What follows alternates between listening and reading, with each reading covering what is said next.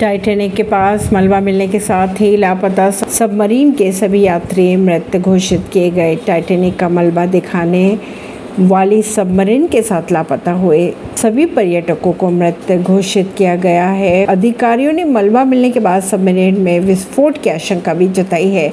Submarine में अरबपति Hamish Hardinge, सबसे अमीर पाकिस्तानियों में से एक शहजाद दाऊद और उनके बेटे Suleman French explorer Paul Henri Nargeolet और सबमरीन का संचालक कंपनी के सीईओ थे।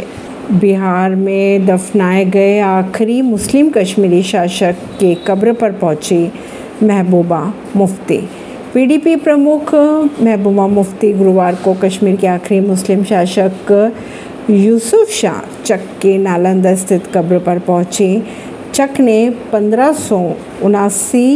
से पंद्रह तक कश्मीर पर शासन किया था और मुगल सम्राट अकबर ने उन्हें धोखे से कैद करने के बाद नालंदा निर्वासित किया था।